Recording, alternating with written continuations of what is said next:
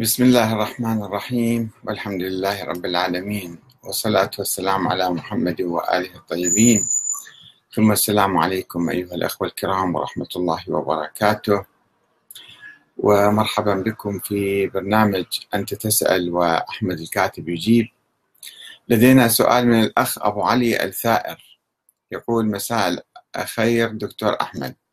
ما قولكم في من يقول إن تقليد المرجعية واجب واجب ديني على المكلف لأن المرجع هو نائب الإمام. الحقيقة لم أسمع آه، يعني هذه الفكرة مركبة أو السؤال أو المقولة في الحقيقة مركبة بين عدة آه، مقولات. آه، أولا مسألة التقليد التقليد كان محرما آه، عند الشيعة في القرون الأولى وكانوا يأخذون الأحكام من الأئمة باعتبارهم مصدر علم مصدر علم إلهي عند الإمامية طبعا. آه، ثم عندما توفي الإمام الحسن العسكري في القرن الثالث الهجري سنة 260 ووقعت الحيرة الكبرى عند الشيعة سموا ذلك العصر عصر الحيرة لأنهم لم يعرفوا ماذا حدث بنظرية الإمامة ومن هو الإمام وأين الخلف. آه، وقال بعضهم بوجود الإمام الثاني عشر ابن الحسن العسكري بصورة سرية. مولود ومختفي وسوف يظهر. آه، بعد فترة صار انقطاع يعني صار انقطاع عن العلم على أساس يأخذوه من الأئمة. إلى القرن الرابع بدأوا بعض العلماء يقولون يعني يجب أن نجتهد نفتح باب الاجتهاد. فحاربوهم. علماء آخرون صارت يعني معركة أو جدال داخلي عند الشيعة. هل يجوز الاجتهاد أو لا؟ والاجتهاد كان عند السنة معروف. آه، أبو حنيفة كان يجتهد مثلا الأئمة الآخرين كانوا يجتهدون. والشيعة كانوا يعيبون عليهم الاجتهاد. يقولون ما يجوز واحد يجتهد لازم يأخذ العلم من الله. ومن الأئمة عبر الأئمة. فليش الاجتهاد؟ ما يصير واحد يجتهد. ولكنهم اضطروا عندما حصلت فاصلة أو انقطاع عن الأئمة في القرن الرابع إلى القرن الخامس كان في جدل. آه، العماني والأسكافي علماء الشيعة كانوا يميلون إلى الاجتهاد ولكن حاربوهم.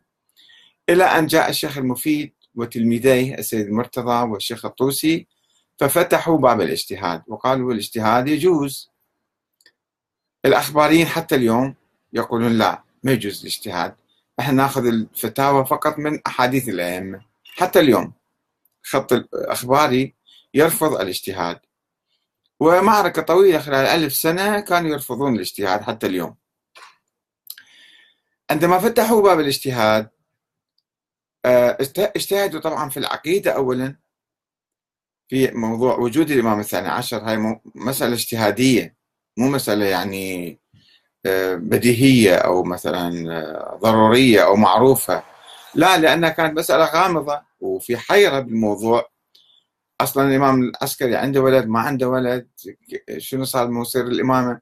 هذا موضوع اجتهادي. يعني هم ذول الشيوخ الشيوخ الطائفة يسموهم أو مشايخ الطائفة اجتهدوا فاعتقدوا أو افترضوا وجود ولد للإمام الحسن العسكري. ثم في الناحية الفقهية أيضا بدأوا قالوا نحن نجتهد ولكنهم في تلك الأيام حرموا التقليد لأن التقليد عادة سنية. خلي اسمعني زين الشيخ عبد الحليم الغزي. التقليد عادة سنية. الشيعة ما كانوا يعرفون التقليد. فقالوا أنه ما يجوز التقليد إنما التقليد قبيح. وليس مبرئا للذمة. واحد عنده رأي أنت تأخذ رأيه وتعمل فيه. الله ما ما قال لك روح اعمل برأي هذا. قد هو يكون على خطأ. هو عنده ظن أو عنده مثلا شبهة أو عنده إشكال أو أي شيء يكون. فشلون أنت تروح تأخذ تعمل على أقوال الآخرين؟ وذولا الله ما معينهم. لا أئمة علينا ولا أنبياء. عالم قاري له كم كتاب يقول أنا مجتهد والله أعلم باجتهاده. وما نعرف شنو مبناه قالوا ما يجوز التقليد حرام التقليد هذا كان موقف علماء الشيعة الأوائل في القرن الخامس الهجري طيب ماذا نفعل؟ ماذا يفعل عامة الناس؟ قالوا يقول يعني يسألوهم عن الأدلة كل واحد مثلا عنده فتوى جديدة يقولوا له شنو مبرر فتواك؟ كيف أفتيت بهذا الفتوى؟ كيف وصلت لهذا الرأي؟ وينظرون إذا كان رأيه قوي ومتين يأخذون به. وإذا كان لا فما يجوز واحد يعمل بظن الآخرين. طيب إذا اختلفوا العلماء أيضا نحن نستمع إلى كل الأطراف ونشوف ماذا يقولون. فنأخذ رأيهم سواء في الأمور العقدية مثل وجود الإمام الثاني عشر أو مسألة الإمامة حتى. هي مسألة نظرية أيضا مو مسألة واضحة بالقرآن هي مسألة اجتهادية. والمسائل الفقهية. ولكن بعد مرور الزمن بدأوا العلماء يعني الناس صار تخلف وجهل ويعني الناس صاروا يعني بس يسألون العالم ويقول لهم هذا ما يفتي ما يقول لهم شنو الجواب أو شنو الدليل. هو التقليد الآن اللي موجود. وكان يعني الآن لما العلماء قالوا بوجوب التقليد لم لم يحصروا آه، الوجوب في التقليد فقط. قالوا الإنسان مخير. بين أن يجتهد هو وبين أن يحتاط وبين أن يقلد. طيب لماذا يقلد؟ قالوا مثل مسألة عقلية ما في نص عليها. ما في نص من القرآن ولا من النبي ولا من أهل البيت على وجوب تقليد عالم معين. إيش ما يفتي هذا إحنا نسمع كلام. هذا ما موجود بالدين. قالوا هذه مسألة عقلية. مثل الرجوع للطبيب أو الرجوع المهندس آه، كل واحد مثلا عنده رأي نسأله شنو رأيك ونرجع له. طبعا في مغالطة هنا في الموضوع مغالطة كبيرة. آه، أولا إذا كانوا مسألة عقلية مو مسألة شرعية. يعني الرجوع إلى المرجع أو الفقيه هذه مسألة عقلية. طيب آه، خلينا نشوف العقل ماذا يقول ونشوف هم شنو يقولون. وجابوا حديث ضعيف أنه آه، عن الإمام المهدي الغائب رواه الشيخ الصدوق في القرن الرابع أنه من كان من الفقهاء حافظا لنفسه مطيعا لمولاه آه، مخالفا لهواه فللعوام أن يقلدوه. أو وأما الحوادث الواقعة فارجعوا فيها إلى رواة حديثنا. رواة مش مجتهدين. بعد ما كان عندنا مجتهدين ذيك الأيام. فصار الرجوع إلى الرواة ثم إلى الفقهاء. طيب. الآن إحنا مثلا عندنا آه، واحد يتمرض. آه، أمراض عديدة بالإنسان. وعندنا أخصائيين في الأطباء. أخصائي باطنية أخصائي أنف وحنجرة أخصائي قلب أخصائي مثلا عيون أخصائي كذا أخصائيين كل واحد يرجع له. فما عندنا دكتور واحد نرجع له في كل الحياة. العقل هكذا يقول أن نرجع للاطباء حسب اختصاصهم. ثم قالوا الأعلم. الأعلم ما في فرق يعني هم كل المسائل نفس الشيء متساوية. شوفوا الرسائل العملية كلها متشابهة. ما في فرق بيناتها أصلا نسخه طبق الاصل اكثرها بس شوية هنا الأحوط كذا فما ما مبين العلم وما مبين العلم أساسا. وبعدين الأعلم ما يمكن يكون في كل الطبقات وفي كل المواضيع.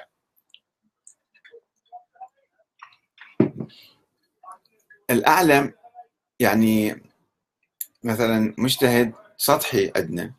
فقط في الأحاديث يشوف له كم حديث كم آية وقال أنا مجتهد.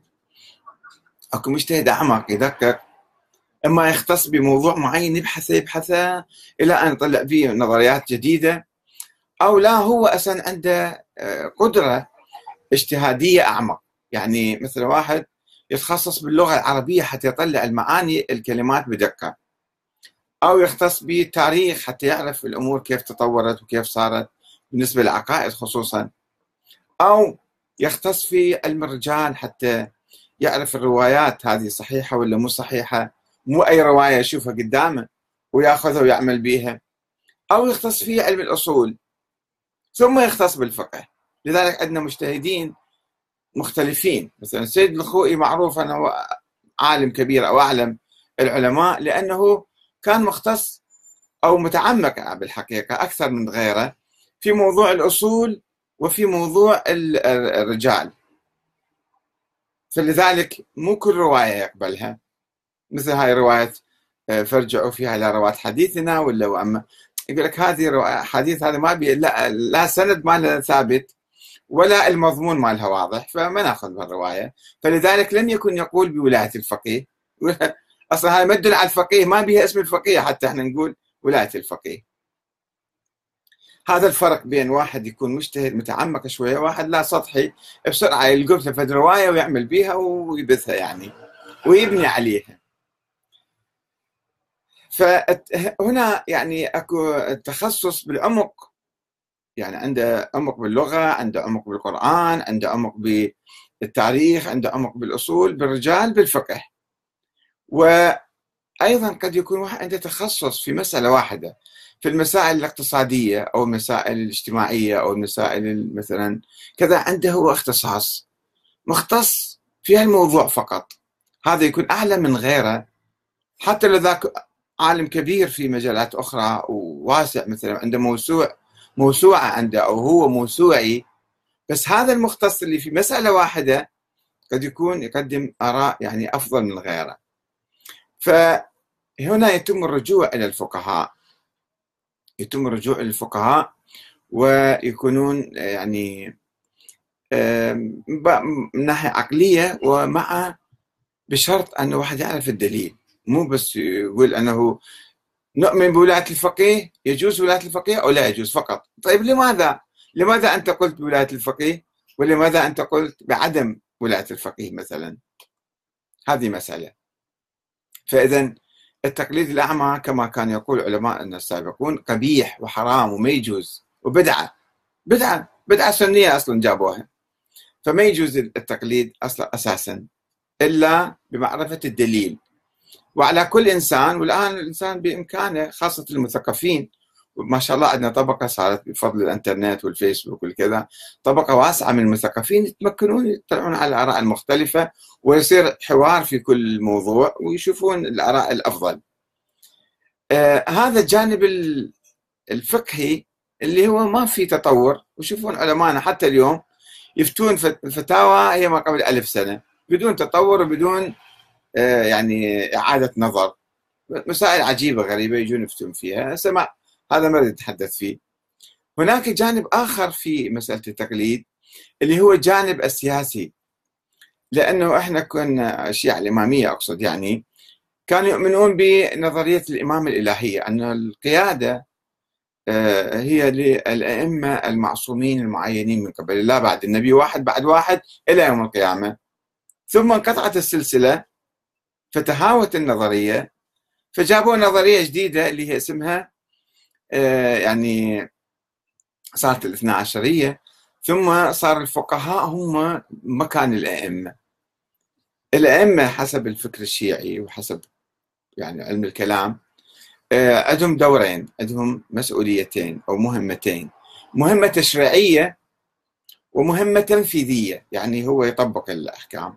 وأيضا يمكن نضيف لها مهمة قضائية فثلاث مهمات صارت. يعني السلطات المعروفة اليوم السلطة التشريعية والسلطة التنفيذية والسلطة القضائية. هاي كانت موكولة للأئمة المعصومين. طيب الآن ما عندنا أئمة معصومين. فأجوا الفقهاء لما فتحوا باب الاجتهاد يعني الفقهاء صاروا في محل الأئمة في ناحية التشريع كانوا يشرعون يجيبون مسائل جديدة يعني يفتون. والإفتاء والتشريع هذا من من أعمال الإمام حسب ما تقول النظرية الإمامية. ثم ما كانوا يقبلون أن أن العلماء يقوموا بدور التنفيذ وحتى القضاء. سيد الخوئي يقول حتى القضاء العالم يفتي يعني يقضي بس ما له حق يطبق القضاء ما عنده ولاية على القضاء. فمسألة التنفيذ. التنفيذ لأن الشيعة ما كان عندهم قيادة خلال ألف سنة ما عندهم قائد. ينتظرون الإمام الغائب حتى يجي وذاك ما أجى فصار فراغ. فتدريجيا هم العلماء والمجتهدين صاروا يقومون بدور الإمام أو دور القائد. شوية شوية شوية شوية يعني خطوة خطوة أو جزء جزء. إلى أن آه، آه، قبل 200 سنة تقريبا بعد سقوط الدولة الصفوية في إيران. آه، اجى واحد قال خلي العلماء هم ينفذون. فطرح نظرية ولاية الفقيه. الشيخ أحمد النراقي وقبل هذا في بداية الدولة الصفوية اجى عالم لبناني اسمه الشيخ علي عبد العالي الكركي من مدينة كرك في في لبنان. آه هذا طرح نظرية أن العلماء هم آه نواب الإمام. فرضية يعني هي افترضها فرضية ما لها أي ما بها أي دليل. افترض أن العلماء هم نواب الإمام. وصار يعطي الملوك الصفويين وكالة آه، عنه باعتبار هو نائب الإمام حتى يحكمون. هم سووا حكومة الصفويين سووا ثورة وسووا دولة يعني وحكومة وصاروا يحكمون. فاجى أحد الملوك الصفويين اسمه الطهماس آه هذا قال له آمن بهاي النظرية. قال له زين أنت الآن يعني الغطاء الشرعي الشيخ هذا علي عبد العال الكركي ضبط الدولة الصفوية أيضا بهاي النظرية اللي هي فرضية. فرضية هو افترضها ما عليه أي دليل. فقال أنه أنا نائب الإمام فإذا لازم تسمع كلامي يا ملك. والملك أعطى أمر لكل المدراء والوزراء والحكام والقادة العسكريين أن يسمعوا كلام هذا العالم المرجع. فمن هنا صار نوع من آه، التقليد أو الخضوع للعالم كأنه هو الإمام نائب الإمام. ف 200 300 سنة كان أيام الدولة الصفوية العلماء هم نواب الإمام. هم يعطون الشرعية للحكومة. لما سقطت الدولة الصفوية إجوا طرحوا نظرية أنه لا إحنا نحكم ولاية الفقيه. ولكن آه، ما مشت يعني بقوة. فصار فيها جدل حوالي 200 سنة إلى أن الإمام الخميني طبقها في إيران. آه، ولكن خلال المدة هذه أيضا آه، المرجعية صار لها نوع من الهالة المقدسة وصاروا كأنهم معصومين كأنهم عندهم علم من الله وصار إشاعات حواليهم أن ذولا يلتقون بالإمام مهدي وما مهدي يلتقي بهم المراجع وكذا بس ما أدري ليش يختلفون إذا الإمام مهدي يلتقي بكل المراجع يلتقي بالعلماء ليش العلماء يختلفون في المسائل وفي المواقف وفي السياسات وفي كل شيء؟ ليش ما يوحدهم الإمام معناته هذا كلام أسطوري كلام مو حقيقي لا يلتقي بأحد ولا أحد يلتقي به. الآن مثلا الأخ يقول تقليد المرجعية واجب مو واجب التقليد التقليد أساسا بدعة. إنما إذا كان عالم وعنده علم وعنده أدلة وبراهين يقدم نظريته يكتبها على الأقل والناس يسمعون كلامه يشوفون كلامه هذا. أما في الجانب السياسي الجانب القيادي اللي الآن بعض المراجع أو كثير منهم يمارسون هذا الدور ويريدون هم يفرضون ولايتهم على الناس. سواء قالوا بصراحة بنظرية ولاية الفقيه أو لم يقولوا المرجع هو الحاكم الشرعي. كما يقول السيد السيستاني مثلا يقول المرجع الفقيه هو الحاكم الشرعي. طيب كيف نعرف هو فلان مثلا فقيه؟ كيف نعرف فلان مثلا مجتهد؟ هذا بالدعاية والإعلام يصير هالأيام لأن ماكو علم حقيقة. في مسائل كثيرة هو المرجع مقلد. كثير المراجع أو معظم المراجع بصراحة هم يقلدون يقلدون في عقيدتهم ويقلدون في فقههم ما مجتهدين. فكيف يفرضون تقليدهم على الناس والناس لازم يقلدوهم؟ وهم يأخذون خمس يأخذون زكاة وكلامهم مقدس ولازم نسمع كلامهم. ويعطون شرعية للحكام مثل أيام الصفويين الآن يطبقوها بالعراق أيضا. يعني المرجع هو إذا وافق على فد رئيس وزراء يصير هذا مثلا حاكم. وإذا ما وافق عليه لازم يروح. فهذه نوعا ما شبه شبه ما ذيك التجربة مالت الصفوية. أن يفرضون على النظام السياسي اللي هو حاكم منتخب. هذيك الأيام أيام الدولة الصفوية الحكام بالوراثة يجون. فالعلماء كانوا يضبطوهم. شوية يضبطوهم يعني لازم تسمع كلامي. الآن الحاكم في مجلس شعب منتخب برلمان. البرلمان هو الذي يحاكم ويحاسب ويراقب وينتقد ويغير آه، رئيس الوزراء. فما بحاجة إلى فرد شيخ معمم مثلا يقول لك أنا مجتهد وأنا لازم آه، مثلا أعطي شرعية لرئيس الوزراء. هذا شيء مو صحيح هذا رجعنا لورا لا على المستوى الدولي على مستوى الحكومة يعني أقصد ولا على المستوى الفردي. الله ما يلزمنا بتقليد أحد معين. من هو؟ مو النبي هو. ولا معين من قبل الله. رجال ما ندري أصلا هو عالم ولا مو عالم. هو مقلد لو جاهل لو أمي ما نعرف. مؤمن لو فاسق ما نعرف. شاكين قلبه ما نعرف. الدعاية والصورة نعم وكل شيء دعاية على متقي زاهد عابد. ما أتكلم على شخص معين على أي إنسان. على أي إنسان لا نعرف حقيقة قلبه وإيمانه. فلماذا نعتبر هذا كلام شرعي علينا؟ خاصة أحيانا يخالف القرآن بصراحة يخالف العقل يخالف المنطق يخالف الأحكام البديهية. يقول لك أنا مثلا مجتهد؟ أنا مرجع لازم تسمع كلامي. لا. هذا شيء مو معقول. العقل لا يقول بذلك. فالعقل لا يقول بتقليد الأعمى ولا هو أي واحد من الفقهاء هو نائب هذا أسطورة كذب. ماكو واحد اسمه نائب لأن هو الإمام ما موجود. هذا الإمام المفترض. مو موجود. وإنما افترضوه افتراض فلسفي. ما عندهم أي دليل على وجوده. فيجي بعدين يقول لك أنا نائب ثم أنا أعطي وكالة للوكلاء. وذول يصيرون وكلاء المرجع. والوكيل أيضا يعطي مثلا وكالة واحد آخر. هذا لعب بالدين هذا. لعب بالدين ولعب بالسياسة وبالمجتمع. وكل هذا مو صحيح. نحن يجب أن نرجع. للقرآن الكريم هو الحجة الباقية علينا. ما عندنا الآن حجة باقية. ماكو واحد اسمه حجة الإسلام والمسلمين مثل ما يطلقون على أنفسهم. شنو حجة الإسلام والمسلمين؟ من أنت حتى حجة الإسلام؟ وأنت ما تعرف أصلا الدين يمكن ما فاهمه زين ولا قاري ولا دارسه. فهذا كلام خطير جدا. وهذه ظاهرة هي المرجعية نشأت في فترة الفراغ الدستوري اللي إحنا كنا نؤمن بعدم جواز إقامة الحكومة والدولة والثورة.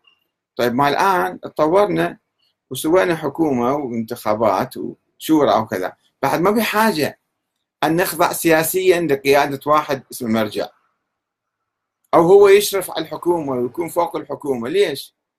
هذا مو صحيح. إحنا بلغنا سن الرشد بعدنا مو أطفال ولا جهلة ولا أميين. ما شاء الله شعوب واعية وهي سيدة نفسها ولاية الأمة على نفسها. كما كان يقول الشيخ مثلا شمس الدين رحمة الله عليه. وبعض المراجع هو ما تدري يقول الأمة على نفسها من ناحية يقول ادعموا الدستور ومن ناحية يقول لا لازم ترجعون إلي. إيه ما يصير؟ لازم تحسب الأمور. فما ماكو شيء هذا أنه التقليد واجب وكذا. لا الإنسان إما هو يجتهد وإذا ما عنده فرصة حتى يجتهد على الأقل يقرأ يقرأ المسائل الخلافيه في مسائل ضرورية وبديهية بالصلاة وبالصوم وبالحج هاي كلها مكررات. هذا موجود من زمن النبي ما في ما في تطور وتغيير بها في مسائل مثلا السياسية خب نفكر فيها أيضا إحنا من حقنا من حقنا ومن واجبنا أن نفكر في هذه الأمور في هذا الخط السياسي أو في هذا الموقف السياسي أو في هذه آه، المسألة. ليش نقلد واحد آخر؟ كل إنسان لازم هو يفكر ويصل إلى قناعة وينتخب النائب أو الرئيس على ضوء تلك القناعة. والمراجع هم نفسهم مو فوق النقد مو فوق هذا. لازم نشوف شنو أي موقف إذا اتخذوه صحيح نقول ما أحسنتم بارك الله فيكم. إذا اتخذ موقف خاطئ وموقف متقاعس متخاذل نقول هذا موقفك مو صحيح ما ينسجم مع الإسلام ما ينسجم مع التشيع ما ينسجم مع خط أهل البيت. أهل البيت كانوا دائما مع الحق ومع ضد الباطل وضد الظلم. يعني يشوفون الآن حرب اليمن مستعرة مثلا وقصف وحتى قنابل نووية تكتيكية ضاربين اليمن. حريق هائل جدا قد الجبل يصير النار. وهجوم أمريكي فرنسي بريطاني سعودي إماراتي سوداني ما أدري منين سنغالي جايبين إثيوبي كذا. تعالوا احتلوا اليمن. زين والناس دي مردون ملايين الناس أطفال نساء شيوخ شباب. جوعانين محاصرين ويريدون يفرضون حصار عليهم أكثر. هنا شوفوا البابا مثلا بابا الفاتيكان. ضميره اهتز تحرك أنه شنو هالمأساة اللي يتعرض لها الشعب اليمني؟ موقف لطيف. لكن سمعتم بعض علماءنا مراجعنا أصلا. ولا كانه أكو شيء بالدنيا اسمه مأساة اليمن، مأساة شعب. مو مفهوم في مسألة واحد يقتل الثاني مئات الآلاف دي ينقتلون يموتون جوع بالكوليرا بالأمراض بالحصار. وهذا المرجع مثلا ما يتكلم. زين هنا إحنا شنو؟ وهو يمثلنا يقول أنا أمثل مثلا ما أدري هو يقول ما يقول. بس الناس يقولون هذا هو زعيم الطائفة. منو اللي خلاك زعيم الطائفة؟ وبموقفك هذا أنت ما تمثل الشيعة ما تمثل المسلمين ما تمثل العراقيين. على الاقل تكلم شوي عبر عن ضميرنا. يعني الشعب العراقي ما عنده ضمير ما عنده رسالة ما عنده هدف ما عنده قيم. شلون يجي واحد يقول لك أنا مرجع ولا أنت تسمع كلامي وتقلدني وأنا ممثل الامام وهو صاموت لاموت مثل ما يقول مثل ما يقولون بالعراق. فكيف يكون التقليد في هذه الصورة؟ هذا شيء حرام. لازم نحن نقول للمراجع العلماء شيوخ أي واحد خطيب يصعد نقول له تكلم. إذا أنت تتبع الإمام الحسين وتتبع الإمام علي ويوم يروح للزيارة وجاء للزيارة على الأقل اقتبس شوية من روح علي بن أبي طالب وروح الحسين. هذا ما يحز بالنفس حقيقة ولذلك يجب أن نعيد النظر في هاي الإشاعات والأساطير. تقليد المرجعية واجب وما أدري. هذا نائب الإمام. لا نائب الإمام ولا محزن ولا تقليده واجب بس محرم تقليده. السلام عليكم ورحمة الله وبركاته.